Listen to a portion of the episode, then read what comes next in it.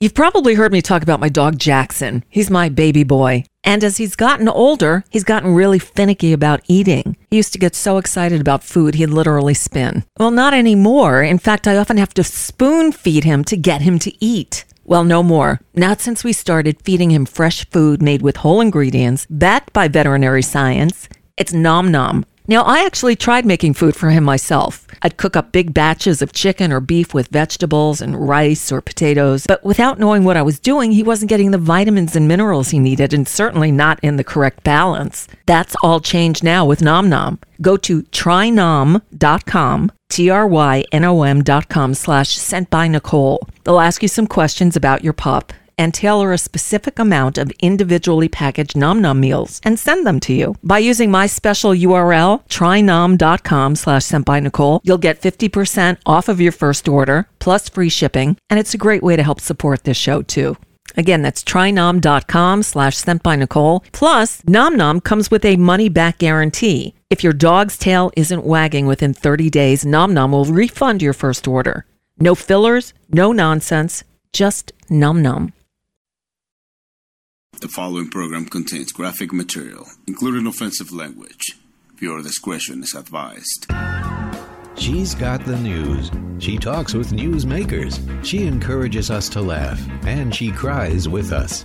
Speaking truth to power and questioning authority daily, it's the Nicole Sandler Show. All right, no uh, funny song to start things off today. I'm shaking. I'm so angry. I'm angry about a number of things. But to start with, I just watched this farce of a session of the Tennessee House of Representatives that is anything but representative.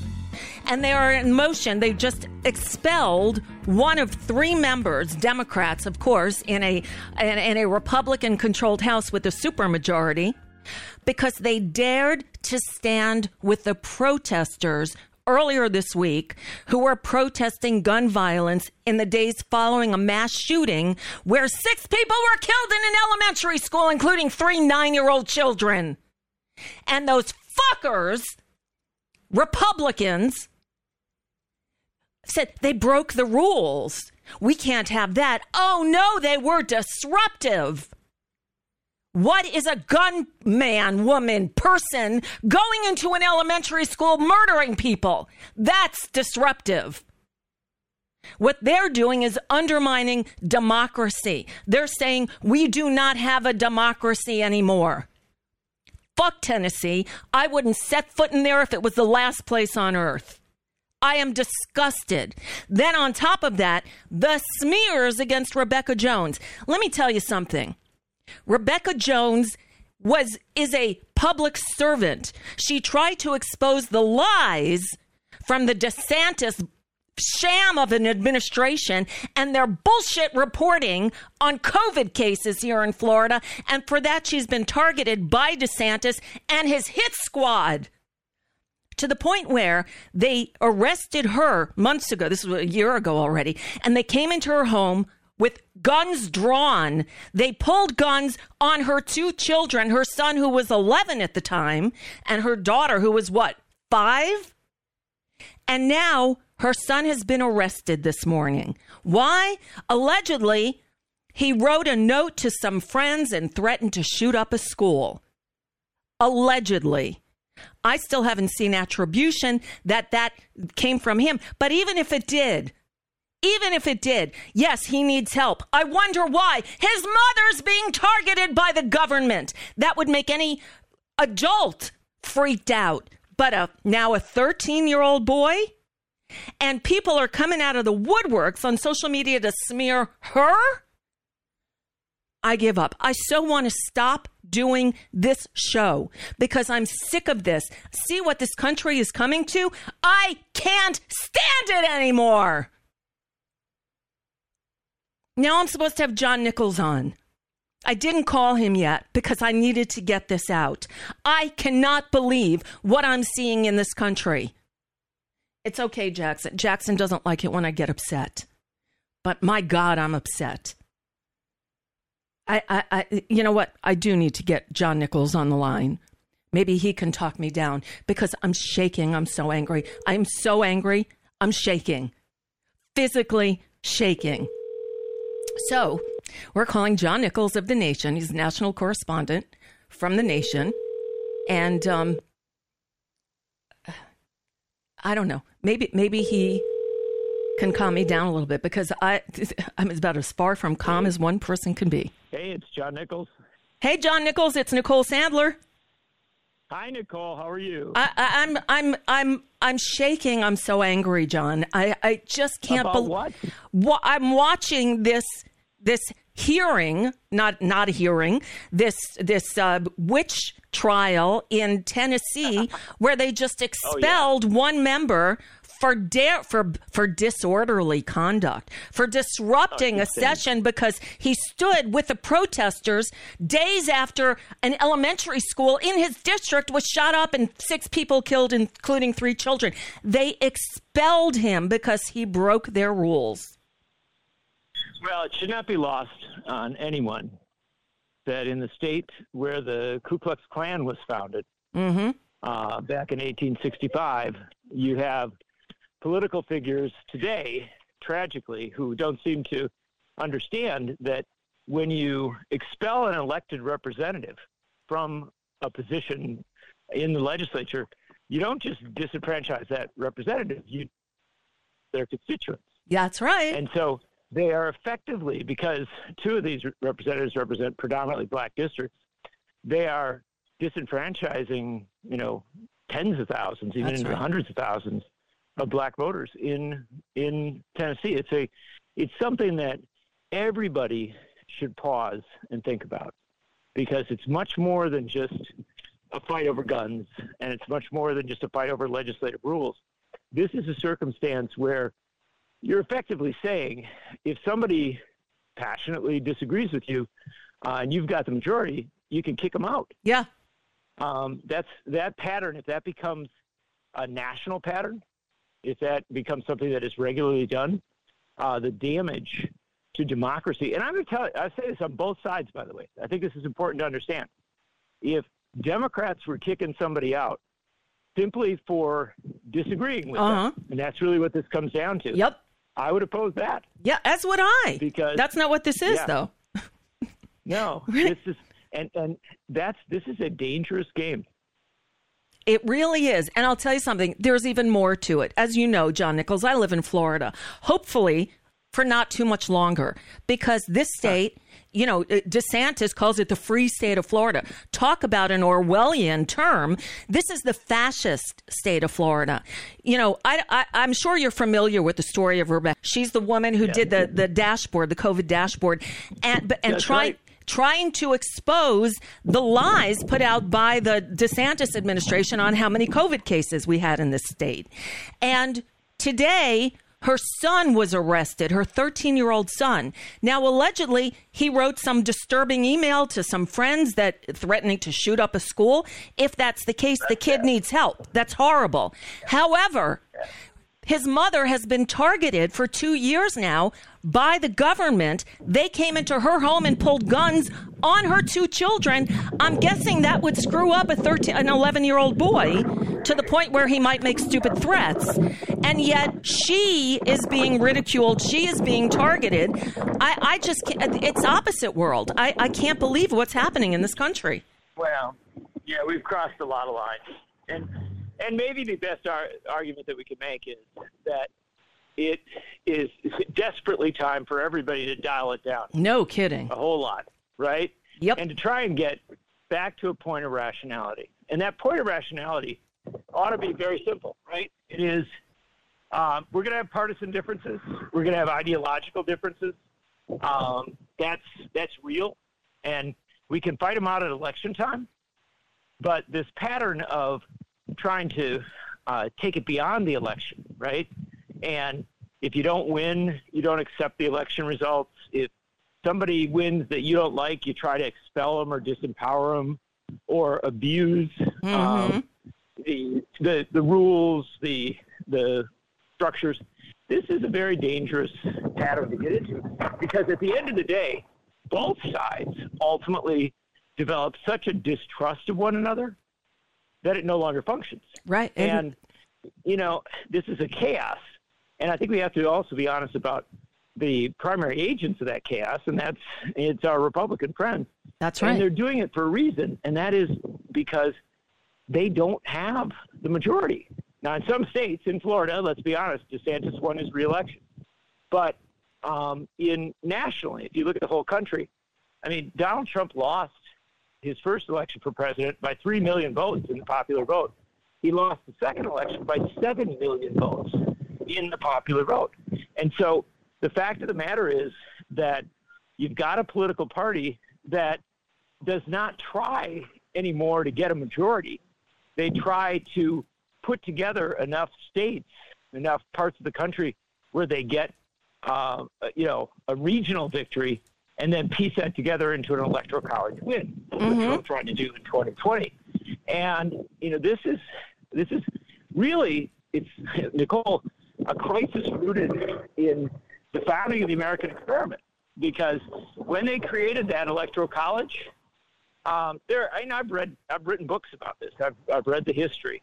Um, there were people who were well intended. There were people who were poorly intended. It's not to condemn everybody who wanted an electoral college, but the end result was they created something in the late 18th century that simply doesn't fit with 21st century democracy. And so you have a situation where um, you we run the real risk as a country of regularly having presidents who didn't win the majority of the popular vote. That's right. And that's not something that you should want. Again, Democrats shouldn't want it. Republicans shouldn't want it. Nobody should want to have the most powerful position in the world filled by somebody who isn't the choice of most of the people in the country. Right. Right, and that seems to be what's happening. And and it doesn't and they don't care about winning fairly. Lie, cheat, steal as long as you get the power and then you take the power and you rule like a dictator. And that's what we're seeing now and that's what has me so upset. Well, I can understand you're upset. I don't my read on this is that you are not alone actually. Uh, this Tennessee thing has really captured the imagination of a lot of people around the country. And interestingly enough, in Tennessee, it's captured the imagination of a, a tremendous number of young people. Yes, it's a it's a fascinating reality that you know older folks, I think, sadly, too frequently decide that well, you can't change things, right? They accept their circumstance for better or worse. Younger people don't do that. They look at the circumstance and they say this is unjust, and they jump in and try to make a change. Mm-hmm. And it's it's notable that a couple of these legislators that they're trying to throw out are quite young. Yes. And and I think it's a this is an important it's an important juncture. Tragically, Nicole, we have important junctures about every 15 minutes in America. So these days we do. It's, but, not the only one. You know, yeah. John Nichols, I, inv- I asked you to come on today because you know, thank God for the people of Wisconsin. That and the people oh, yeah. of Chicago. We had two positives in the last on Tuesday in the two runoff elections because I'm looking at the rest of the news that I delivered today. We have um, we have a Supreme Court justice who's been thumbing his nose at ethics rules for a few decades now. We have the state of yeah. Idaho just making it illegal if to help a minor go to another state to get an abortion. We have uh, the state of Tennessee saying, uh, screw the will of the people. You were disruptive. We're stripping you of your elected office. I'm, and we have a, a, fascist governor in the state of Florida who's doing all these things all at once. I, I, I, I don't know what the answer is, except Wisconsin gave me hope. Can you explain why the the election of this Supreme Court justice in Wisconsin is so important? Well, it's hugely important for uh, all sorts of reasons, both within Wisconsin and nationally. Uh, the Wisconsin Supreme Court for the last 15 years has been controlled by a cabal of right wing judicial activists. They've used the court not to uh, interpret the Constitution or to apply the rule of law, but to serve as a rubber stamp for uh, conservative governor, Republican governors, and uh, conservative legislators. And as a result, Wisconsin has a whole bunch of laws and structures that have been put in place in, clear violation of the rules of the legislature, uh, clearly questionable as regards constitutionality, clearly questionable on a whole bunch of uh, levels, but the court has continually accepted them. Now, finally, um, what was a 4 3 conservative majority has been reversed. With this election going forward, we'll have a 4 3 liberal majority.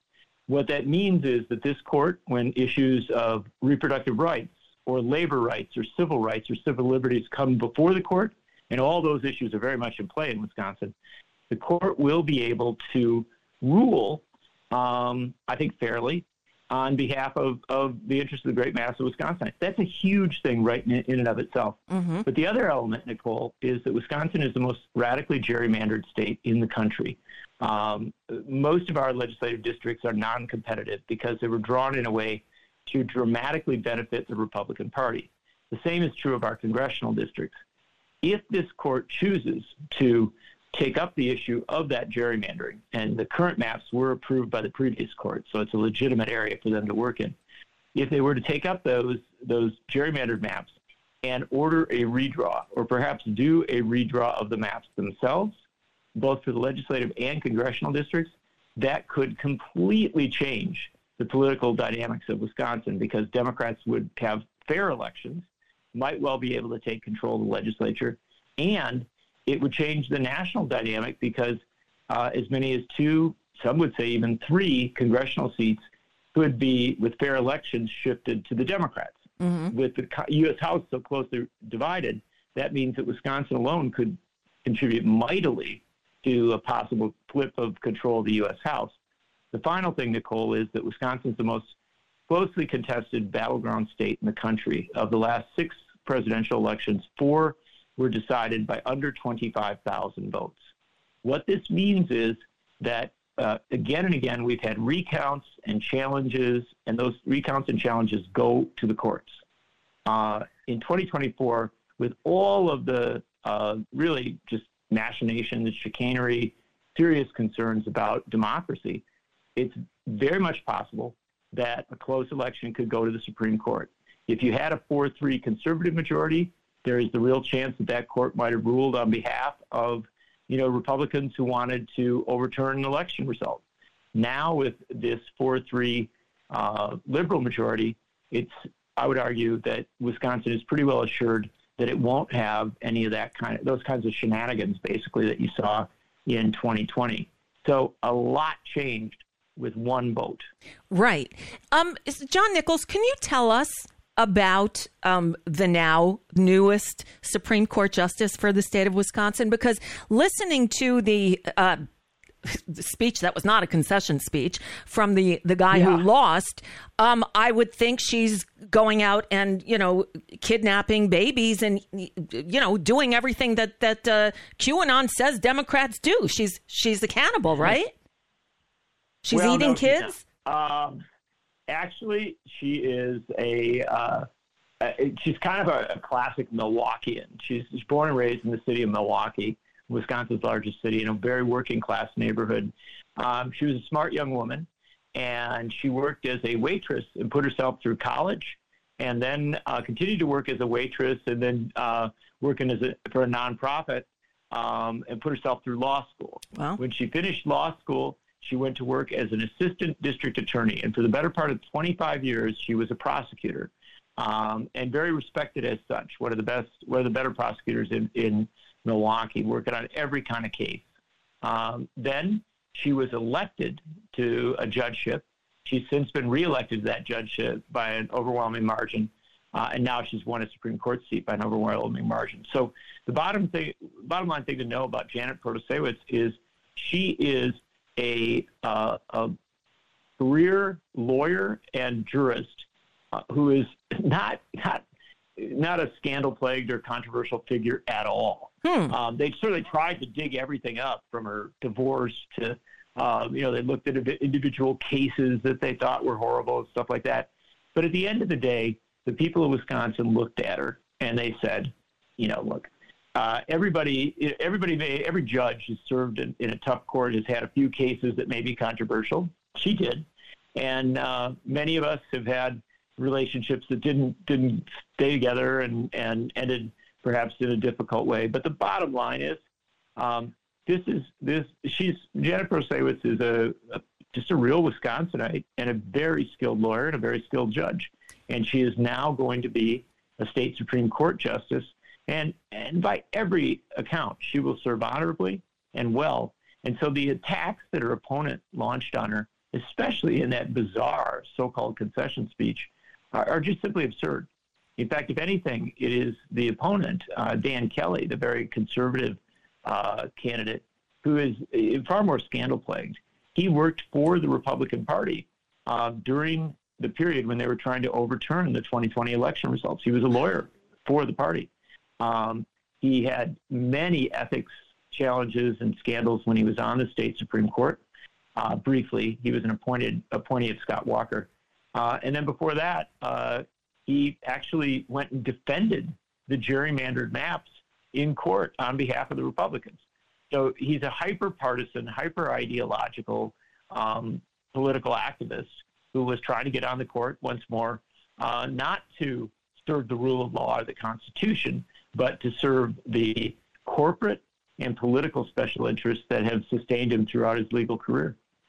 You know, I, I, I and I'm trying to you know parse this all in my mind. Uh, i hear i hear his speech. This is just for those who didn't hear it here's a few seconds of it. And it brings me no joy to say this. I wish that in a circumstance like this i would be able to concede to a worthy opponent murmurs. Not have a worthy opponent. He didn't have a worthy opponent.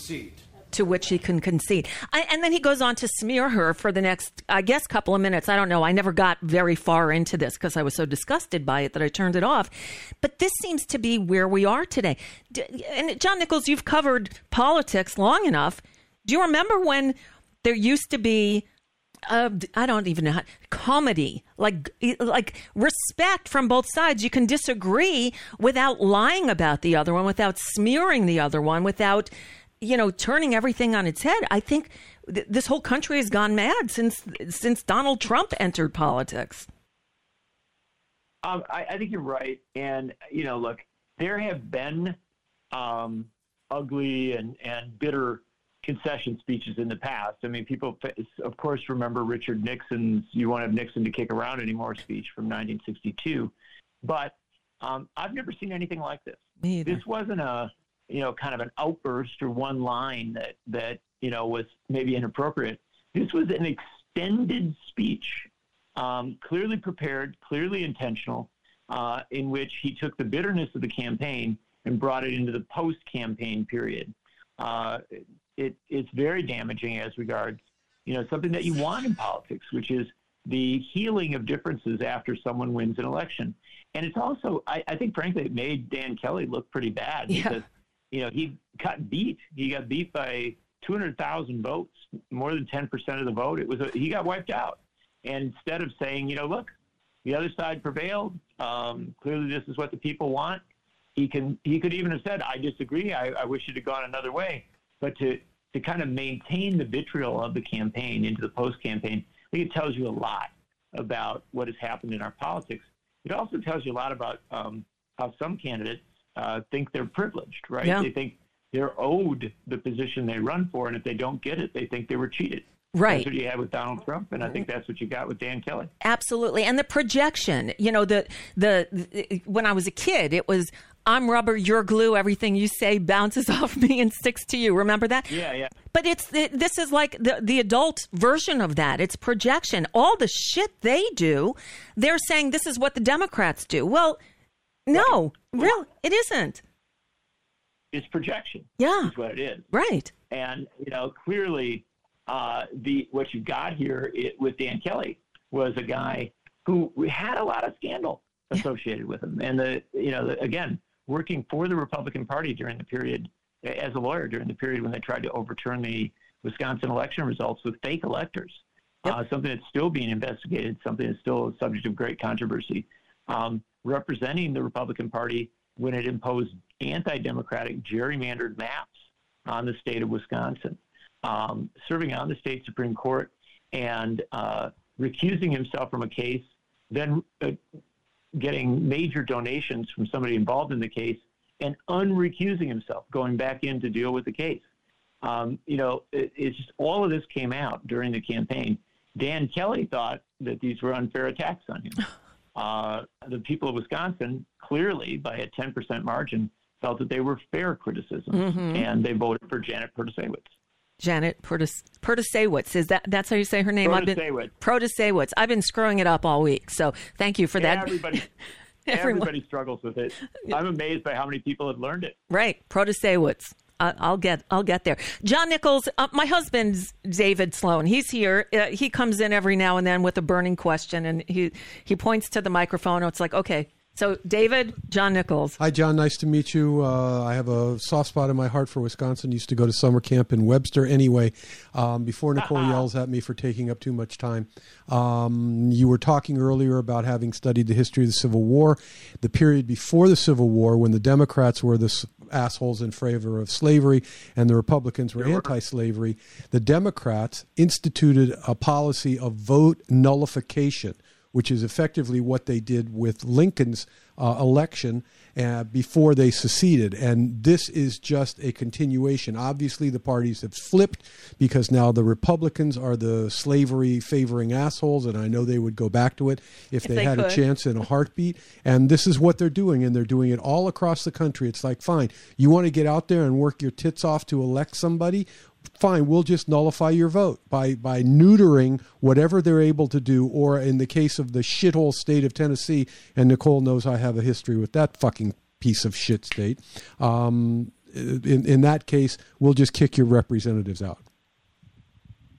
He's passionate. Well, yes, without a doubt. And look, we are in a period right now uh, where the this extreme partisanship and this uh, kind of sense that that uh, it's win at any stakes politics in every state uh, and in every circumstance has really it's it's altered politics. And I think that Democrats uh, are a little bit slow to recognize that they're not playing the same game anymore. Right. Um, they are up against, in many places, Republicans who do not have uh, a respect for the basic premises of, of democracy, for democratic institutions.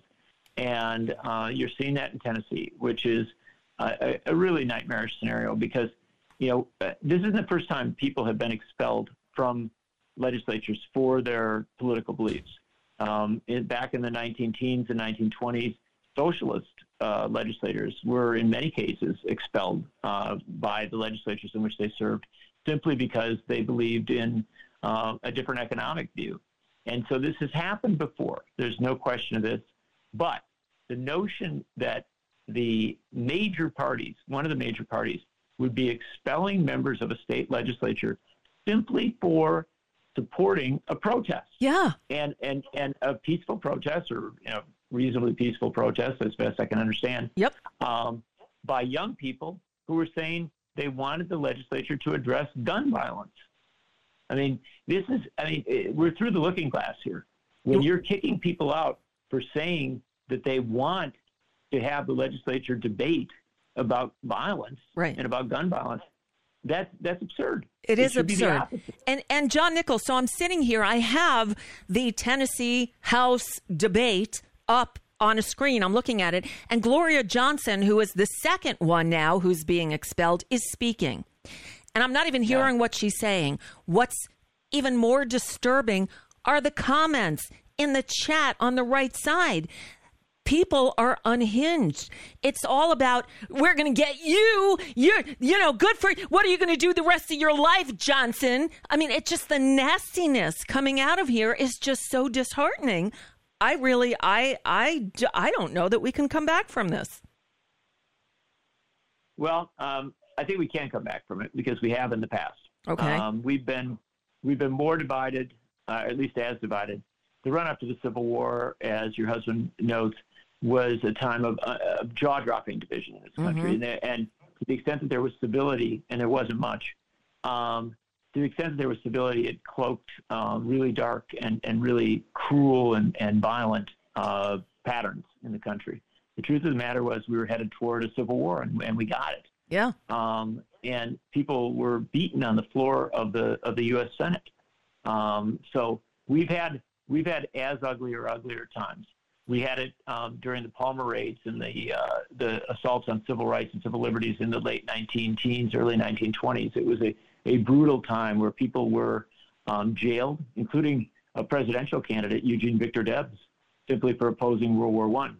Um, you had a, in the 1950s really an American Inquisition, a situation where people in Hollywood, people in um, you know book publishing, all sorts of other industries were uh, literally run out of their jobs. Right. In some cases, run out of the country. That's right. Because they took differing views. So, if we understand that, what we should know is that we often have these terribly divisive moments, and and often they're tied to politics and elections. And then the history of the country is that we come out of it, that we that there's a recognition that this has gone too far. Now, uh, I don't want to be Pollyannish. I think a lot has tur- changed. We now have the the impact of social media uh, and a lot of other factors that we didn't have in the past, and we're going to have to wrestle with that. We're also going to have to wrestle with the reality that there are very powerful interests, big money uh, in our politics that often seek to exploit these divisions for political purposes. Yes. And and so it's not going to be easy. Um, and I think you do need dynamic leadership to to challenge it. But I don't rule out the possibility that we'll get that dynamic leadership, and then ultimately that as a country we will have that moment of recognition where we realize, you know, we've gone off the deep end. And um, and again, I would point to the Wisconsin result as evidence of that because the fight in the Wisconsin Supreme Court race was a brutal, bitter fight. Um, the Republicans threw everything they could, and the conservatives everything they could into this race. They spent tens of millions of dollars. They ran a brutal, uh, cruel, often dishonest race, and they got beat, and they got beat badly in a battleground state. And so, take a little bit of encouragement from that, and hope that that, that expands out to the rest of the country. Really, no kidding. Uh, John Nichols, I, I, appreciate it. You've talked me down a little bit. I've come to the belief and that that it's the young people. Do you know what the numbers are? How many? How big a percentage of the the the, the youth vote, as it were, came out and made a difference in Wisconsin?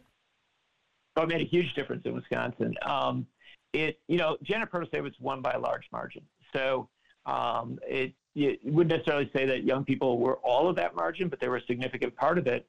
We had way bumped uh, turnout on the campuses across the state. In fact, in places like Eau Claire, Wisconsin, at the University of Wisconsin campus there, there were lines out the door. People were waiting to vote. Same thing happened in Madison at the big campus of the UW.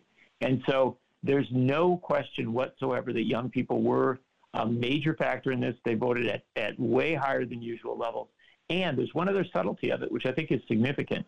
Um, I, I, don't think there's any question that a tremendous number of them were drawn to the election by concern about reproductive rights. Mm-hmm. I think that, that abortion rights were a huge factor in this election. It was a stark contrast. Janet Protasiewicz, a strong supporter of women's right to choose. Dan Kelly, a strong critic uh, who was supported by all of the major anti-choice groups in the state. Uh, people saw the choice, they knew it, and I think especially among young people, there was a, a disproportionately high turnout of uh, young women, especially, who said, "I'm just not going to. I'm not going to go back. I'm not going to let this be our reality." And and again, beyond that, saying they wanted a court that would defend the right to choose. Right. Uh, John Nichols, uh, find him at The Nation, at uh, Nichols Uprising on Twitter. You're still on Twitter, right? Um, I, I, haven't been run out yet. As long as they let us be. Yeah. yeah, I guess we uh, don't give up the ground. Um, John, thank you so much. It's great to talk to you. We could keep going. I, I do have a guest, uh, you know, in my regular Thursday, but thank you. Thank you for the information. And Wisconsin, thank you. You give me hope when very little else does right about now. So we're so glad to be the North Star shining in your direction. I'm so glad you are. Thank you, John. Uh, always good to talk with you. Care. I really appreciate it. Bye bye. No trouble. Talk to you soon. Okay, bye bye. John Nichols, everybody, um, at the Nation, and um, yeah, you you should be reading him all the time. Okay, I'm late to get to Howie, so with no further ado, um, who's got the uh, the dirty debbies today? Are you a multinational corporation hungry for a treat? Well, come on down to Schmucky Chucky's, where you'll personally be seated by Chuck Schumer himself. So many dishes, and they're all fresh. You're gonna love our Blue Dog Special, the Dino Burger, because we say so. A good hamburger and French fries. And every burger comes with a side order of grits. I love grits. I love anything with corn It's corn. All for only $50,000. Wash it all down with a Dirty Debbie. Nine tenths water, one tenth orange juice. After a week or two, you drink this, it's 200 calories and it's acetic. And wipe your mouth with a tissue print of Glass Steagall. For dessert, try our DNC tarts. Little cookies, tell the quality of that. Most restaurants give you a mint, but at Schmucky Chucky's, you get complimentary. Sweet and low. Who picks up the tab for all this? Find out now with Howie Klein of DownWithTyranny.com on The Nicole Sandler Show. Yo, Howie Klein. Hey, hey. Hey, hey, how are you? I'm good, thank you. How about you? I, I'm I'm still a little crazy. I've been watching. I, I made the mistake of watching the live stream of the Tennessee House of Representatives as they're expelling three members because they were disruptive and they stood with the kids who were demonstrating, protesting against gun violence in the days following a mass shooting in which an elementary school was shot up and six people killed, three of them nine year olds. Wow. Yeah. So they're on the second one now. And even more disgusting than these Tennessee uh, members of the uh, uh, of of this Tennessee legislature, the, the the Republican members of the legislature, are the um, the the right wing, the, the the chatters in the in the YouTube chat room. They are like the the the worst people in the world. They are just nasty, mean, horrible. It's just awful. I bet. So tell me, is every Republican voting expel? Yes, every Republican is voting to expel. They, they've had one vote so far. I'm afraid to bring it up again because I read the chat and it, it just it, it I start shaking. Um, up, Yeah, don't. yeah, and and um, the last it was like 73 to 23 again because the the Republicans have a supermajority and they're all voting to expel these people. Now the first guy not one Republican not doing it. Every one of them is doing it. As not- far as I can tell, I don't hold me to that. I could be maybe one did. I don't know because they're not putting up those numbers. They're just saying how many yes, how many no, and it's it's like seventy three to twenty three in that area. so and so you don't know if any Democrat. I'm sure no Democrats Are, are voting to expel? No, no Democrats are voting to expel. This is it's it's really sickening. I mean, these are duly elected people, and this small group of representatives is saying, well, they broke the rules. We have to expel them. Now, if we had that rule in Congress, all of the Republicans who stood with the insurrectionists would be expelled as well, right? Hey, hey, we do have a rule like that. They just ignore it. They ignore it. Right. I, I, it's it's astounding to me. It's just astounding that this is happening.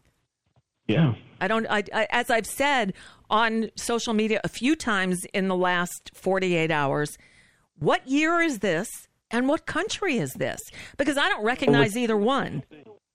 The country is Tennessee. Yeah, yeah. That's yeah. Uh, That says all you need to know. It's Tennessee. Yes.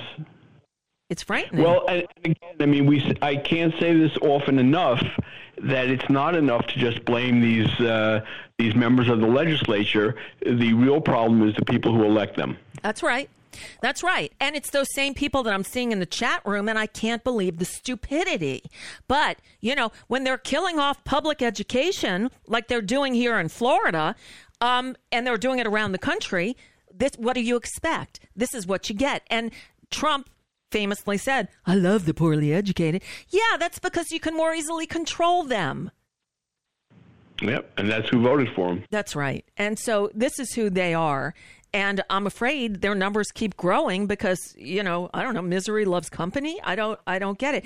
Although I am taking some solace knowing that the young people are out there. The kids that organized the walkouts in schools around the country this week. I spoke to one of them from Florida here yesterday. She was amazing. This young woman named Alexis Dorman watch out for her. She's she's going places. Thank goodness in Wisconsin they came out and elected the liberal Supreme Court justice for the state, saving democracy for Wisconsin and possibly the whole country. You know, Wisconsin is a um, is a 50-50 state, Yeah. and the, the Democrat won by ten points. So I mean that's amazing because that doesn't usually happen in Wisconsin. Usually, whoever wins, whether it's a Democrat or Republican, wins by a point or two. That's right. Uh, for her to have won by 10 points over this well-known MAGA Republican who, even though Trump tried to claim that the reason he lost is because he didn't have Trump's endorsement, Trump did endorse him the last time he ran. So uh, and and he was he was a well-known Trumper. I mean, he was one of the people that organized the alternative uh, electors, to, uh, yep. who were going to throw out the legal electors and and claim that they were the electors so they could elect Trump uh, in the electoral college. So, so this is a real Trumper, and he lost. And and why did he lose? He lost because he was a, a, associated with Trump. That's right. You know, people come up with all sorts of other reasons, and that are valid as well. Uh, you know, uh, abortion was a very, very, very important issue in this, and you know, people who, you know, a majority of Americans don't want to see abortion uh, made illegal, and that is exactly what was happening in. in uh, it is illegal in, yes. in Wisconsin, right? And uh, and she Janet said she would you know turn that around. Yep. And she can do it now.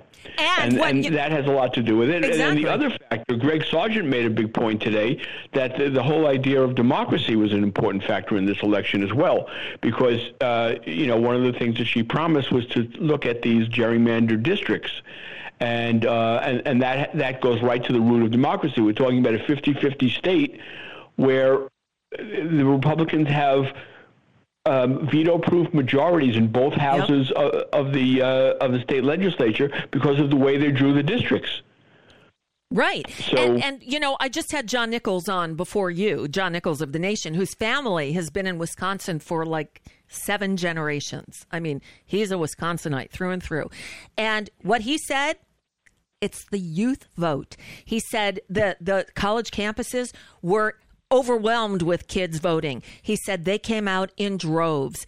And I've been saying this all along the kids are going to save this country. We, you know. Well, it was interesting because not, I mean, that's Dane County. So that's Madison mm-hmm. and Dane County. And they, they, it was, it, that was, that turned out with, that, that Dane County had the biggest turnout of any county in, in the state, more even than Milwaukee County.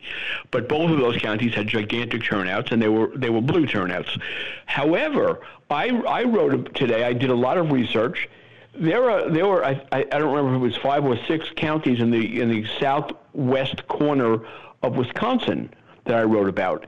And those those counties, all of them, every one of them, had voted for Trump in 2016 and Trump in 2020, and all five of them voted against the Trumpist candidate this time. They all went to the Democrat. So you know that. So here we're talking about something that's not necessarily, uh, you know, what you you would expect, which is what um, what you were just saying about the young people. Yeah. These are white rural counties that are Trumpist, and they are sick and tired of this bullshit with the MAGA extremism, and they went Democrat. Yeah, Good. And hopefully more of that will happen as they keep trying to take away our rights. I mean, today, what I had to report on, you know, I do this, this What's News uh, news report every morning. And today it was one thing after another. Idaho just made it illegal for anybody to help a minor cross state lines to get an abortion. Uh, Clarence Thomas has been skirting ethics rules for decades and thumbing his nose at the rule of law because he's above it, don't you know?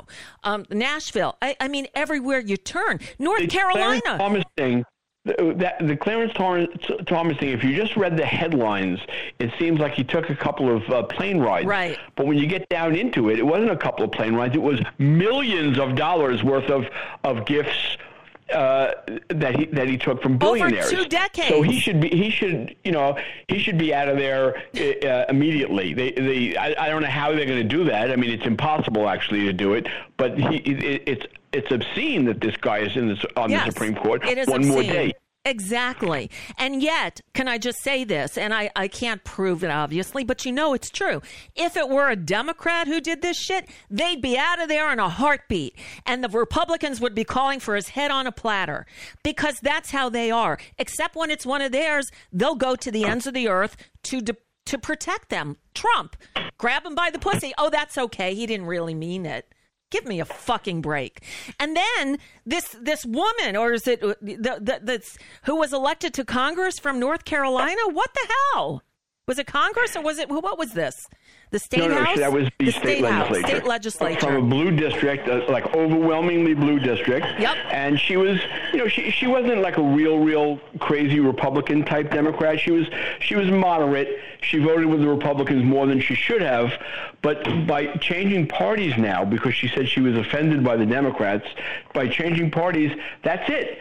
Uh, you know, the governor was was all there was between uh, between all these extremist Republican bills that had passed, and they all they need the Republicans needed just one more vote to get to get all this stuff to pass over the governors. They could now override the governor. They've tried to override the governor before; they weren't able to do it. Now that she's a Republican, that's the end, including of abortion.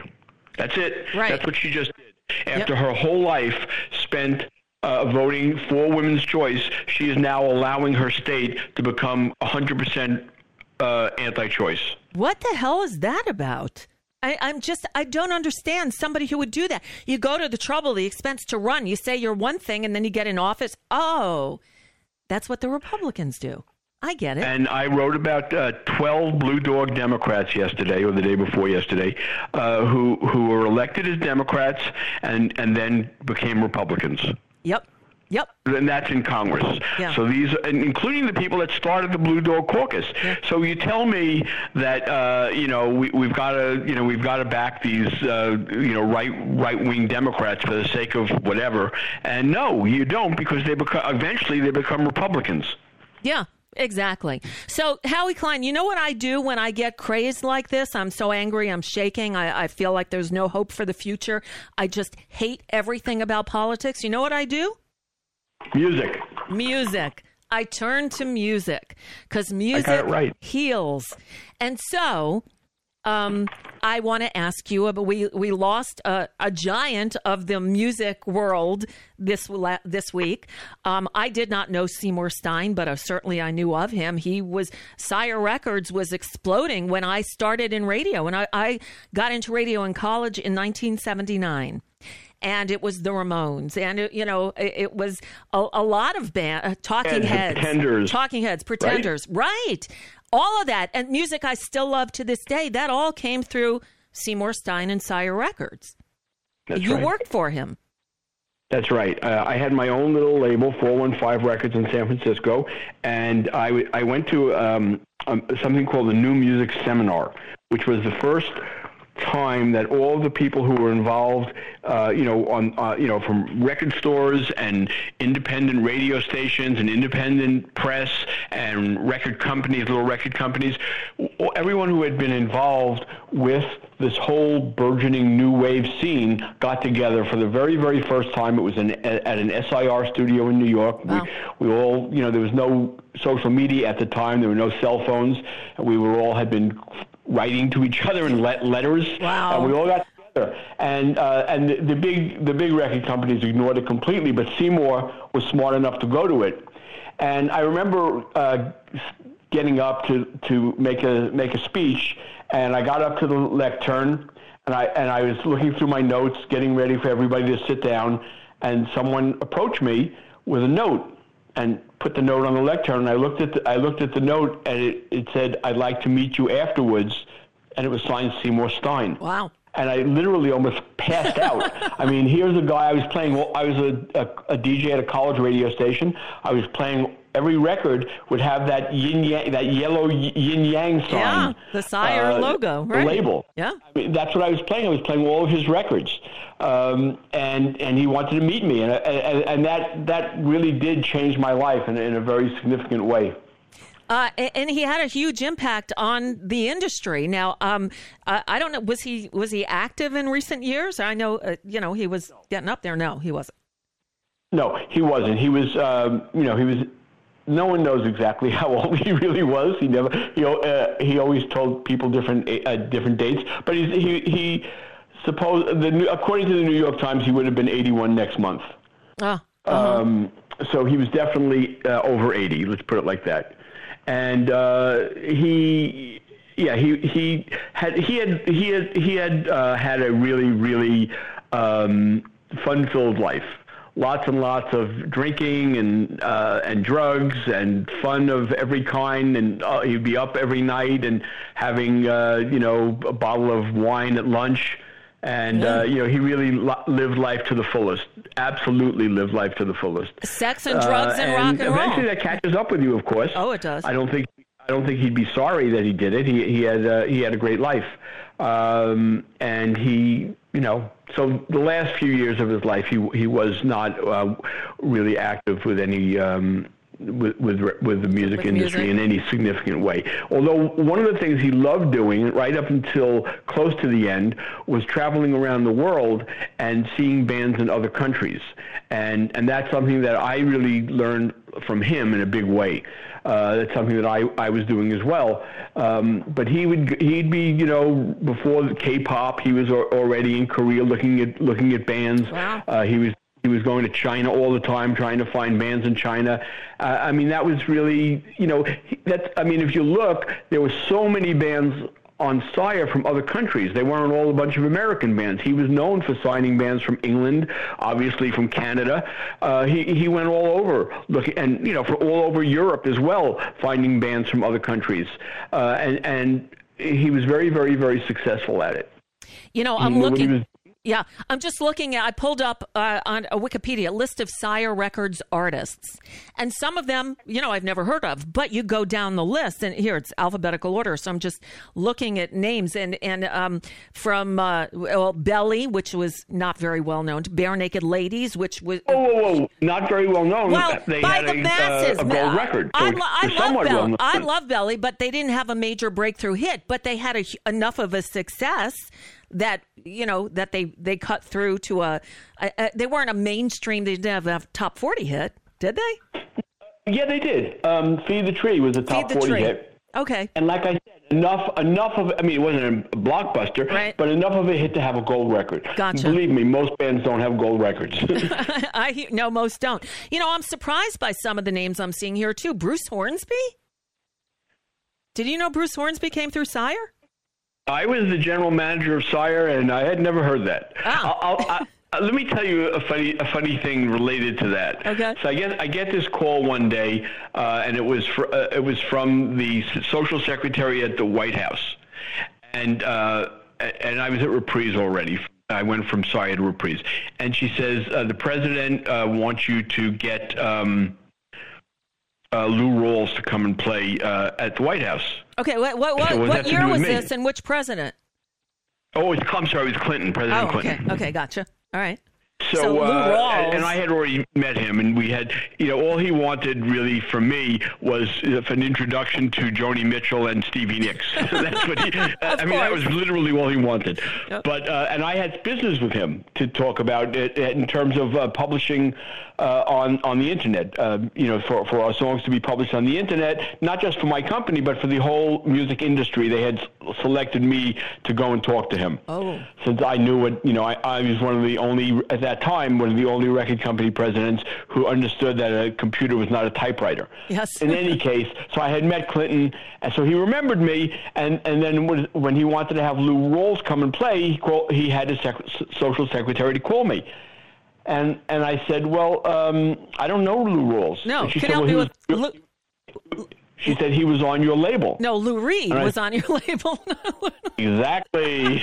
so that's what it really came down to because after going back and forth and back and forth, she wouldn't tell me why. She wouldn't tell me anything. Just her thing was if the president says Lou Rawls was on your label, Lou Rawls was on your label. He's the president. And I, I, I'm sorry, Lou Rawls was never on my label. So I said, "Tell me what this is for." And that took a couple of days before she got back to me finally, and she said it was it was for it's for a state dinner for the president of the Czech Republic. I said, fine, it's not Lou. Rawls, it's Lou Reed. Right. Because the president of the Czech Republic loves the Velvet Underground. Oh, he named his fun. revolution for it, and he worshipped Lou Reed. So that's what it is. So I did set that dinner up and did go to the White House with Lou Reed. But that, but that was the thing about Hornsby. I, I don't think he was ever on Sire Records. Uh, you know, and would I know? I would probably know. yeah, Wikipedia's been wrong before. I'm just saying they have them there, but the, the, the, Probably not as wrong as uh, as ChatGPT, but yes. or not as wrong as ChatGPT. Right? How is Hal doing these days? Hal is pretty wild. I talk to Hal frequently, and you know, he he. I asked him. I was going through some stuff with him today uh, because you, you, I don't know. Did you see that? Um, uh, that report from you, I'm sure you did from Maryland about all the, yes, the, the all those the church, uh, children that had been raped by priests and yes, stuff, right? Yes, just horrible. Right. So I was talking with Chat, uh, talking with Hal about uh, how it's not just the Catholics, and I and you know he, you can't talk with him about anything that's current, Right, He, right. Programming stops at 2021. Right. So, but I said to him, you know, uh, this report came out today, and here you get this Pentecostal pastor also today who's arrested for you know raping a 14 year old boy. Uh, or two, two, I think two 14 year old boys, one last week and one this week. Uh-huh. or he got arrested last week and again this week. And uh, so I said, is this common among religious people? Is it all, all- is it, do we have it everywhere? It's not just Catholics and, and Pentecostals, right? So he went on and on, and he was telling me about um, the Orthodox Jews. Uh, and I had known some of that, but he gave me a wrong name. He gave me a name of a very, very, very famous and revered um, high Jewish guy in Israel who never did anything, like Anything that. It was never accused of anything like that. So he makes mistakes. You have to really check the Oh, stuff yes. that Hal gives you. Oh yeah, he's often wrong, and and doesn't like it when you call him out on it. He apologizes, but he, He does apologize. He Yes. apologizes. So yeah, um, it- that's it- that's interesting. I, I get you know I get frustrated easily, um, and so I retreat to my world of music. And yeah, I mean Paul Westerberg, um, Velvet Underground, as you said, uh, just so many so many. The Ramones. Now we did we now we didn't have the original Velvet Underground. We we signed Lou Reed, uh, uh, uh, you know, and put out the New York album. That was the first album that we put Oh, out of great But album. we put out a lot of other great albums too. But the one that had the hit was New York. Right. But. Uh, and one of the things that we did as a project is we did a reunion album for the Velvet Underground, and they did a tour. So the the original, you know, Andy Warhol, Lou Reed stuff that didn't come out on Sire. okay, um, uh, I You know, got you. I got you. You're were right. fans of that, but but Right. we didn't have Right. anyway. To, you know, I was in I was in college at the time. Now, now he's credited Seymour Stein with with you know Madonna. Did he discover? he signed Madonna. He signed I mean, Madonna. he deserves to be credited so that's Madonna. his fault. Sorry, I just I don't understand what she's doing now. So Madonna's got this new tour. Good for her, I guess. I, I Right, nothing to do with Seymour. Like No. that. That's long, long past. Long he past. signed her before she had had any any. You know, her first record came out on Sire. And you know, Seymour had very, very. Although he was known as the guy who, you know, the the the. Uh, know, is a musical progressive who who who is into alternative rock and punk and all that, and he's better known for the Ramones. Yes. But he liked all kinds of music, and he, he saw something in Madonna. And I used to think it, it was, you know, I was not a Madonna fan, and I used to think like, you know, we can put out all these great records because it's all being paid for Madonna. Every one of them is being paid for by Madonna. well, that's how he can do. I guess Jonathan Richman and the Modern Lovers, who I adore, uh, uh, they never had a commercial hit, right? But but Most of the stuff that we put out didn't have did commercial not. hits. Right. But but then I'm seeing some other names. Eric Hutchinson, who was kind of poppy. Guster, I didn't realize came through Sire. Um, the English beat, you know, I'm, everything but the girl. Really? I mean, there's a lot of names on here that I'm I'm really surprised, pleasantly surprised. But anyway, uh, does Sire still exist as a label? Uh, I don't think so, but I, I don't know. I mean- Right. I mean, even if they did it, I mean, so what happened was at one point Seymour left Warner. Sire had been bought by uh, by Warner Brothers, and eventually uh, everything sort of changed there. And then Seymour went off to uh, Elektra with the label, and the label just sort of rapidly disintegrated. Ah, and I guess that's what happens. And, He got me and to then- come with him to Elektra. Um, and, and I said, no, out of the question. I'm staying at Warner Brothers. He said, just give me a chance. Just come and meet the head of Elektra. And I, and I owed it to him, you know, he had done so much for me. I owed it to him to, okay, I'll come and meet the head of Elektra. And we, we came in to have a meeting, me and, me and Seymour and the head of Elektra. who was? and- who wasn't? Well, she's still active in the oh, oh business. okay. I hate that. Sylvia? Or Yeah. Okay. Okay. And uh, so we sit down at this big table in the conference room, and it took less than one minute for me to make my decision. Literally less than one minute. Ouch. Ouch. You know, I, I love I love talking music with you, Howie. And and if you follow Howie Klein on Facebook, every now and then we get a little glimpse and, and on downwithtyranny.com because you post them over there as well um, stories that will eventually make their way into your memoir when it's finally released and written yes written and released it's partially written, and the, and the, things that I'm writing about are, are, generally speaking, the musical things I'm writing are, are not all, always, but, but generally they're p- pages from the memoir. I'm, i mean, the person who was helping me to, uh, you know, who's the sort of the editor of it, she gave me this idea of just, you know, just just write it and put it put it up on your blog, right. and I'm doing that. But uh, but in the last couple of days, uh, since Seymour died, I think on Sunday, and a couple of uh, managers of bands uh, former former managers of, of bands that we had on Sire wrote pieces, and I put them up as guest posts, and they were both delightful. One of them was a uh, was by a guy named Kevin Sampson. Now Kevin was the manager of a band that never really made it in the U.S. It, he, they they did make it in England. It was a band called The Farm. They had some really great songs, and it, it, unfortunately we couldn't break them in the U.S. We tried hard. We loved them, and he was a great guy. But after his next life after being a band manager was becoming a novelist, and he was a very successful British novelist uh, with like uh, you know ten books and lots of awards, and and he's a great guy and really funny. So he wrote he wrote one that was hilarious. He he tells a story that many many band managers could tell about Seymour. Not not that they all do, but you know, so the band would be in New York, and uh, and he would come to see Seymour, and then uh, the secretary would motion him to go into Seymour's office, but to be quiet because Seymour was on the phone, and he would go in, and and Seymour would say, "Okay, Madonna, so I'll put you down for tonight plus three and that was to you know that was to impress the manager that Madonna was coming to the show, mm-hmm. and and the, he did that every time the guy would come. He would Seymour would do the same thing with him and every other manager, and of course Madonna never never came to the shows, and it was obvious to this guy who was very smart that Seymour wasn't speaking to Madonna on the phone oh or anybody else. well, I guess you come to expect that from you know industry people. You never know what's real and what's bullshit. But in any case, so that story by Kevin Sampson on, on Down with Tyranny is, is is very good. It's a very very very good story. And then the next day, I had one by the first manager of the Barenaked Ladies, ah. who all he did was talk about um, eating dinners out with Seymour over the years in different countries. Oh, and, wow. and that was cute too. Wow. Okay. Oh, funny. Wow. Okay. Nigel Best is his name. Nigel Best. Okay, well, I'll have to check those out. And you can find them at downwithtyranny.com. And any idea when the book will be coming, or you're just going to keep writing and assembling stories?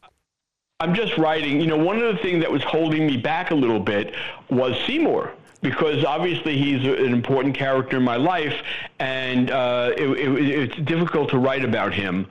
Uh, it's a such a multifaceted relationship that went on for so many years, and it was very, very, very tough to write about him. And now it's now I can write about him.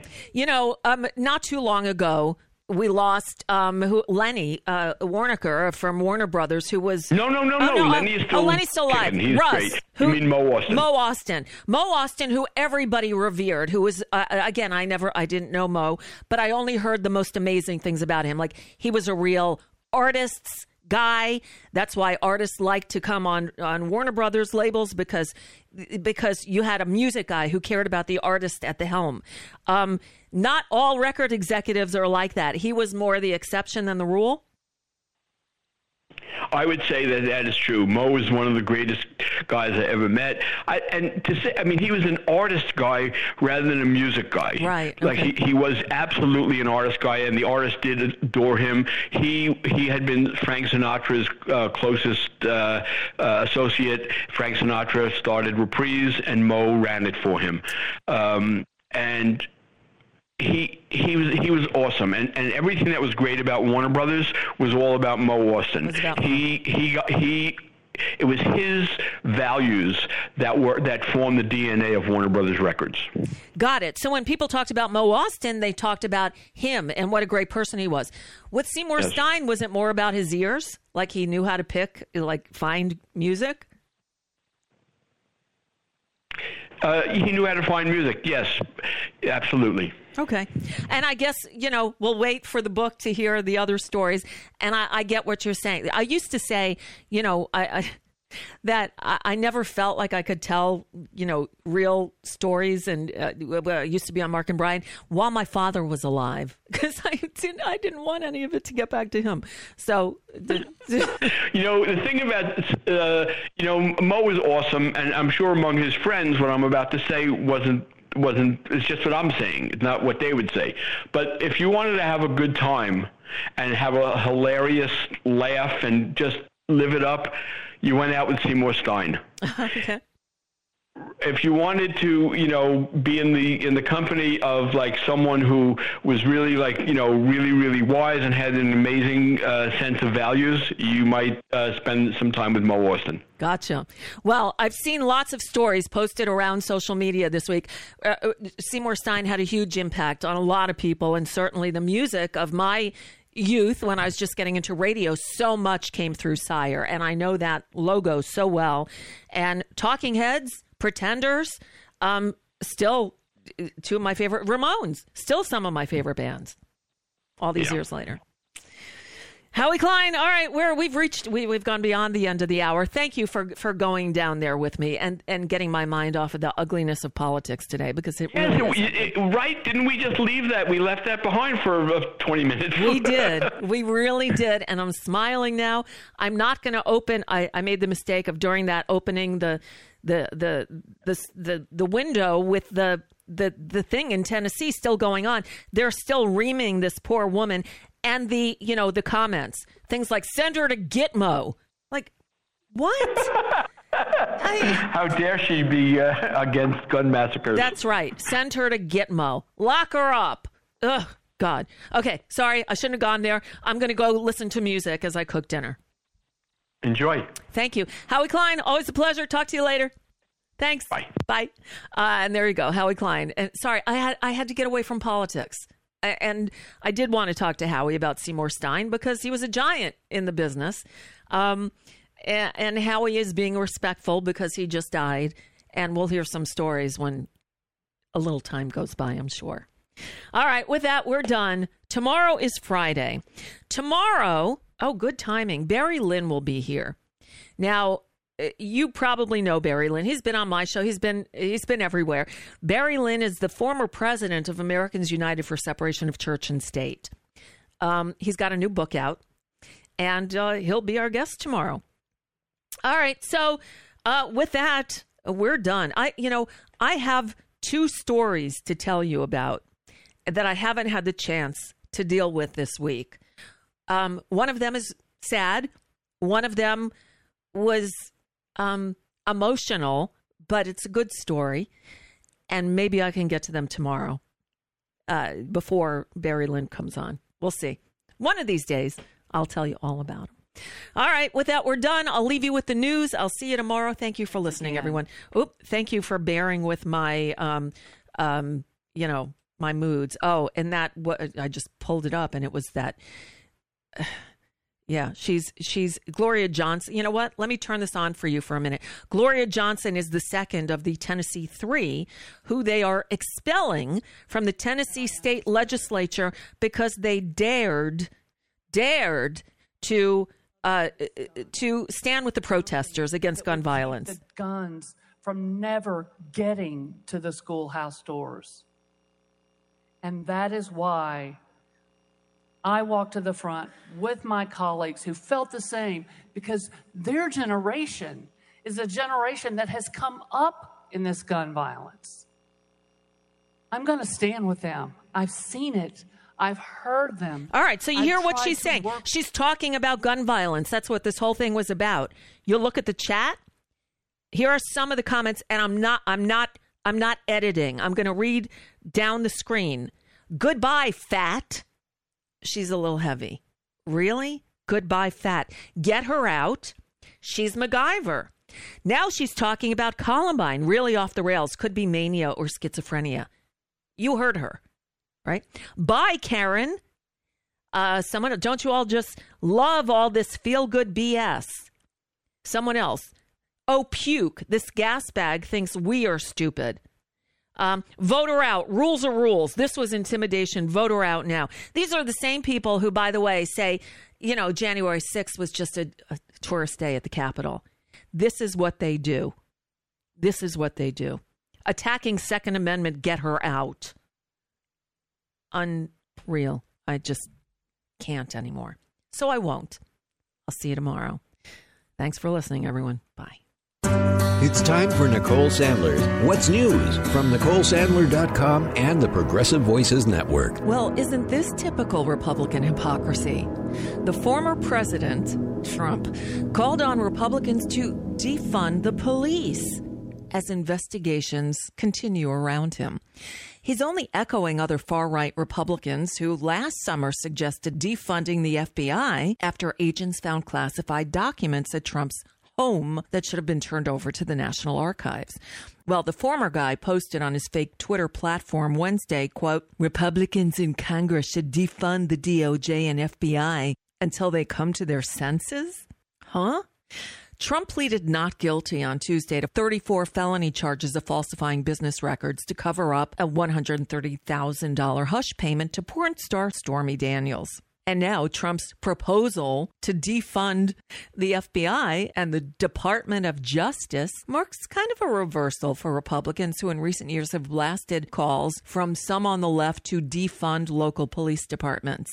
Meanwhile, despite warnings from the judge to both sides not to engage in any inflammatory speech, Trump continues to do just that after lobbing insults and accusations at the judge and his family, specifically targeting his adult daughter because she dared to work on the Biden Harris campaign. Judge Juan Merchan has received threats. Go figure.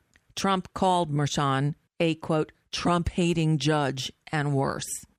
Well, after fighting efforts to get him to testify for years now, former Vice President Mike Pence finally says he won't appeal the latest order for him to testify in special counsel Jack Smith's investigation of the former guy and his efforts to reverse his loss in the 2020 election. Pence's lawyers had argued that the Constitution's speech and debate clause, which protects lawmakers from having to testify about their work as elected officials, should apply to Pence since he was acting as Senate president when Congress met to certify Biden's electoral victory on January 6, 2021. Pence's account of the then president's actions leading up to this coup attempt could provide critical firsthand testimony in Trump's prosecution and should have come a long time ago. Just saying. So we knew that Supreme Court Justice Clarence Thomas has been openly defying ethics rules. But a new report from ProPublica this morning shows even more corruption from the justice and his MAGA activist wife, Ginni Thomas. Some of the shocking revelations? Well, for more than 20 years, Clarence Thomas has accepted luxury vacations virtually every year from Dallas businessman and Republican mega donor Harlan Crow. The Thomases have vacationed on Crow's super yacht around the globe. They fly on Crow's private jet. Thomas has gone with Crow to the Bohemian Grove, the exclusive California all male retreat, and to Crow's sprawling ranch in eastern Texas. And Thomas typically spends about a week every summer at Crow's private resort in the Adirondacks. None of these trips have ever appeared on Thomas's financial disclosures. His failure to report these flights appear to violate a law passed after Watergate that requires justices, judges, and members of Congress and federal officials to disclose those gifts. Though Thomas didn't respond to ProPublica's questions, in a statement, Crow acknowledged that he'd extended, quote, hospitality to Thomas and his wife over the years, but said that Thomas never asked for any of it, and it was, quote, no different from the hospitality we have extended to our many other dear friends. The Republican mega donor continued, quote, We've never sought to influence Justice Thomas on any legal or political issue. yeah, right. We'll just take your word for that. Or not. Moving right along, students around the country have participated in organized walkouts this week, protesting gun violence and the government's, well, actually, Republicans' unwillingness to do anything to prevent these mass shootings.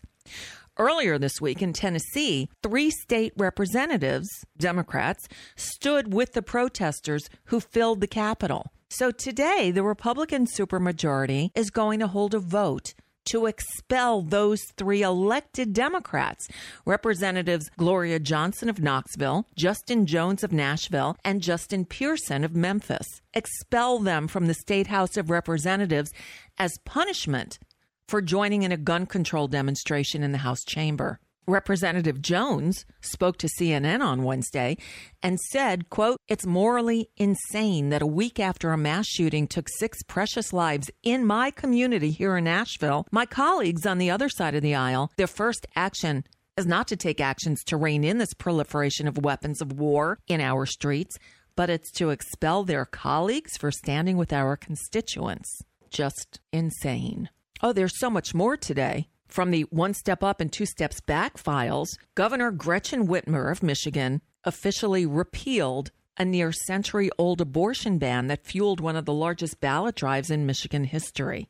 So thank you, Governor Whitmer. That action is necessary because, well, here's the two steps back. Governor Brad Little of Idaho signed a law banning minors from traveling out of state for abortions without parental consent that creates a new felony crime called, quote, abortion trafficking. And in North Carolina, a newly elected state representative named Tricia Cotham went from pushing to codify abortion rights to joining the party that's taking them away. Yep, Cotham switched political parties to give the Republicans a veto proof majority it will now use to thwart the Democratic Governor Roy Cooper. One wonders how long Tricia Cotham has been planning this and whether or not the Democrats in North Carolina can mount a recall. It's worth looking into. And finally, just in time for Good Friday and Easter, over 150 Catholic priests and others associated with the Archdiocese of Baltimore sexually abused more than 600 children over the past 80 years. This new state report says, quote, the staggering pervasiveness of the abuse itself underscores the culpability of the church hierarchy. Wow. Oh, but happy Easter, I guess. and that's just a bit of what's news for now. I'm Nicole Sandler. If you appreciate these reports and the Nicole Sandler Show, I hope you'll consider making a contribution. My work is listener supported, and I can't do it without your help. Find out more at NicoleSandler.com and please click on that donate button.